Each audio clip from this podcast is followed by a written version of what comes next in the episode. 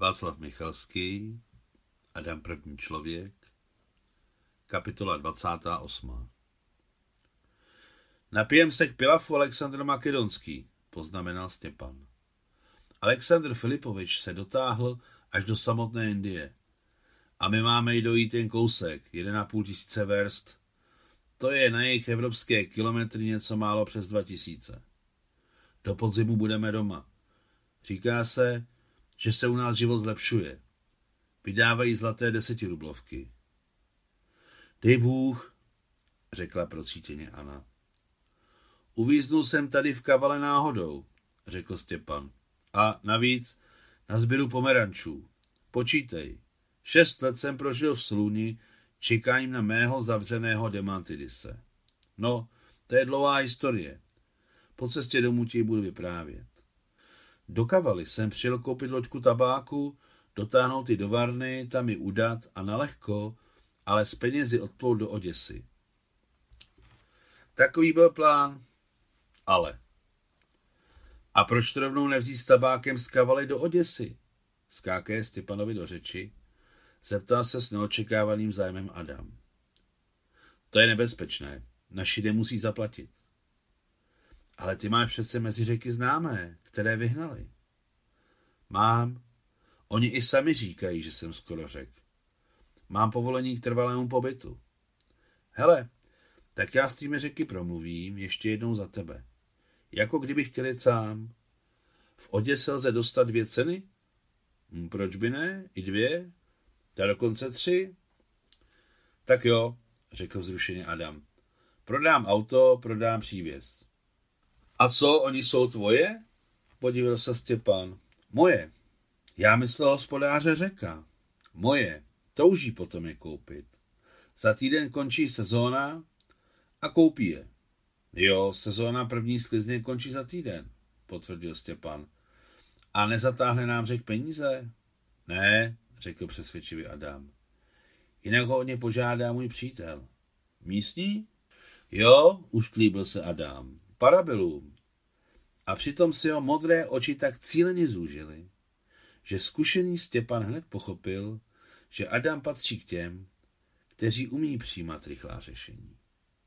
Pěkné, zasmál se Stěpan. Ty jsi pěkně bojovný. Oranžový kruh měsíce v úplňku se zvedl vysoko na čistém nebi a jasně osvětloval okolí. Tlumená světla městských domů, které se zbíhaly z nevysokých hor do přístavu, jak samotný přístav, tak moře, které svítily v měsíčním světle, tak měsíční cestičku z přístavu skoro až úplně na horizont.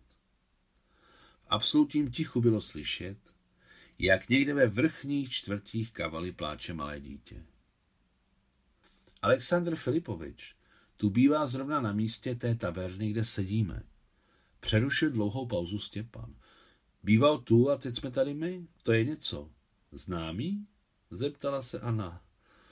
No, na to, abych se s tím seznámil, jsem se narodil pozdě, zasmál se Stěpan. No, ale dá se říct příbuzný.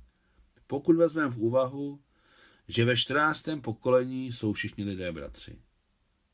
A proč ve 14. zeptala se Anna. Nevím, tak to říká stařík Demantidos. Aleksandr Filipovič říkám Alexandru Makedonskému. Měl tatíka Filipa, makedonského krále. Adam mlčel, protože o Alexandru Makedonském, jeho otci Filipovi, Puškinovi, ani starověkém městě Kavala neměl co říct. Věděl jsem, že Stěpan, i když vychodil jen církevní školu, byl člověkem plně vzdělaným a sečtělým. Patřil mezi ty, kterým se říká přirozený talent, kdo je schopen dostat vzdělání bez univerzit. Samouk. A co se týče Adama, tak i když nějakým zázrakem dokončil reálku v Rostově a poté na přelomu 19. a 20. století tehdy vzácné vyšší dvouleté kurzy automobilových mechaniků, byl dalek vzdělání v jeho širokém smyslu. Knihy nečetl, dával před nimi přednost živému působení svého okolí, které cítil vždy velmi ostře a ve kterém byl vždycky připraven riskovat, občas prostě kvůli samotnému riskování. Založení byl fatalista do morků kostí. Šťastivec, co se nebojí na sebe přivolat oheň a přitom všem se dostávat z problémů bez jediného škrábance. Takže co, je v Oděse možné dostat za tabák tři ceny? Vrátil se Adam k tématu. Říká se to. Ospale odpověděl Stěpan, který potlačoval zívnutí. Vypil hodně 40% vodky a ne, že by byl opilý, ale trošku zvadnou. Na hostinách se mu to stávalo. Stěpan zavřel oči a najednou Adam a Anna uslyšeli, jak tichonce pochlupuje. Radostně se na sebe smáli, jakoby nakonec zůstali sami. Adam vzal něžně Aninu ruku. Tak proseděli, aniž by se pohnuli deset minut. Tak co lidi, řekl najednou nahlas Stěpán a otevřel oči. Tvář se mu rozjasnila a pohled hnědých očí, ještě nedávno matně opilých, byl jasný a zvídavý. Co když si dáme kávu a dámě dezert? Určitě, souhlasil Adam, který právě pouštěl Aninu ruku. Kávu v každém případě. Aňo, piješ kávu? Když mi ji dají, tak ji vypiju. Káva je tu dobrá. A bakavu mají vynikající. A jde ten tabák dovést do varny autem? Zeptal se Adam. Auto mám dobré, tam ho prodáme. Nevím, Stěpan se zamyslel, náhle ožil a dodal, když pojedem autem, toho můžeme prodat celý i po cestě. Tabák frčí. Najet lidé peníze nelitují. Já nekouřím, řekl Adam. Jak vidíš, já také, usmál se Stěpan. Tak je to od jak živa. Kdo s lektvary obchoduje, sám je neužívá. To znamená, že prodáme, řekl Adam s jistotou, jestli je tam dobrá cesta. Cesta je průjezdná, nadchl se Stěpan. Potom si koupíme bričku, pár hnědáků a do vlasti. Pomůžu vybrat koně, vstoupila do rozhovoru Anna. Před válkou s Němci měl můj otec na Donu malý řepčín, takže se v koních trochu vyznám. Výborně, řekl Stěpan. Já se unavil hlavně okolo domu. Mám přece deset dětí. A když jsem odplouval do Řecka, moje máňa čekala jedenácté. Dokonce ani nevím, co se narodilo, jestli kluk nebo holka. Holka, řekla Anna. A proč? Podivil se Stěpan. Nevím, ale jsem přesvědčená, že jedenáctá je holka. Dej Bůh zdraví a štěstí. Jestli se strefila, máš ode mě Magarič. Musela se narodit v sedmnáctém, někdy v říjnu. Prosil jsem ženu, jestli to bude dcera, ať je to Zinaida, z dia zrozená. Pomyslel jsem si, že bude mou ochránkyní. Asi tak to je, jinak bych to nevydržel. Asi, usmála si jasně Anna. Tak co? Napijem se na ní? Když naplnili číše, vzala si neočekávaně slovo Anna.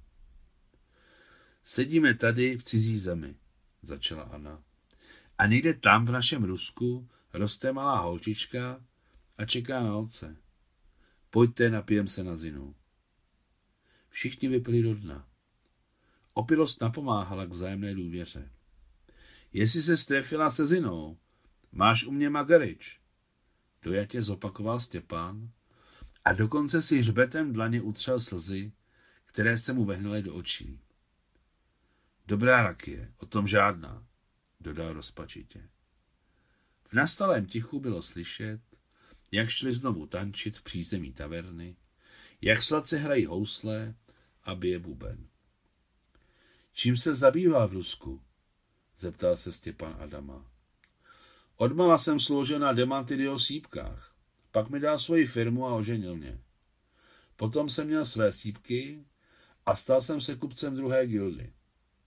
V patnáctém roce můj náhradní otec Sokrates Demantidos zemřel a všechno zdědil jeho vlastní syn Oboltus Temistokles, který mě nenáviděl od dětství kvůli tomu, že mu mě otec dává za příklad. V šestnáctém jsem zkrachoval a Temistokles mě k sobě pozval jako správce. Jako správce jsem vypravil v únoru 17. roku karavanu ze 17 lodí na přepravu suchých nákladů s prvotřídní tvrdou pšenicí do Soluně. Temistokles poslal zprávu, že se zatím není možné vrátit z penězi do Ruska a musím na něj v Soluni počkat. Tak jsem čekal skoro šest let. Peníze jsem uložil do spolehlivých bank. Sám jsem se zaměstnal nejdříve v přístavu jako odhadce obilí, potom jsem vozil tabák z kavaly do Marseille. V tom roce nakonec dorazil z Ruska Temistokles. Odevzdal jsem mu, co bylo jeho, a vyrazil jsem do kavaly, abych si koupil loďku tabáku. Peníze jsem měl sebou hotovosti, to mě i dostalo. Jak jsem seděl v hospodě, pamatuji si, že jsem objednával u cikánů muziku. Pamatuji si to a potom okno. Probral jsem se ráno ve strouze, hlava mi třeštila, z peněz nezůstal ani halíř. Tak jsem se ocitl na sběru pomerančů. Za to jsme se spolu seznámili. Není špatného bez dobrého.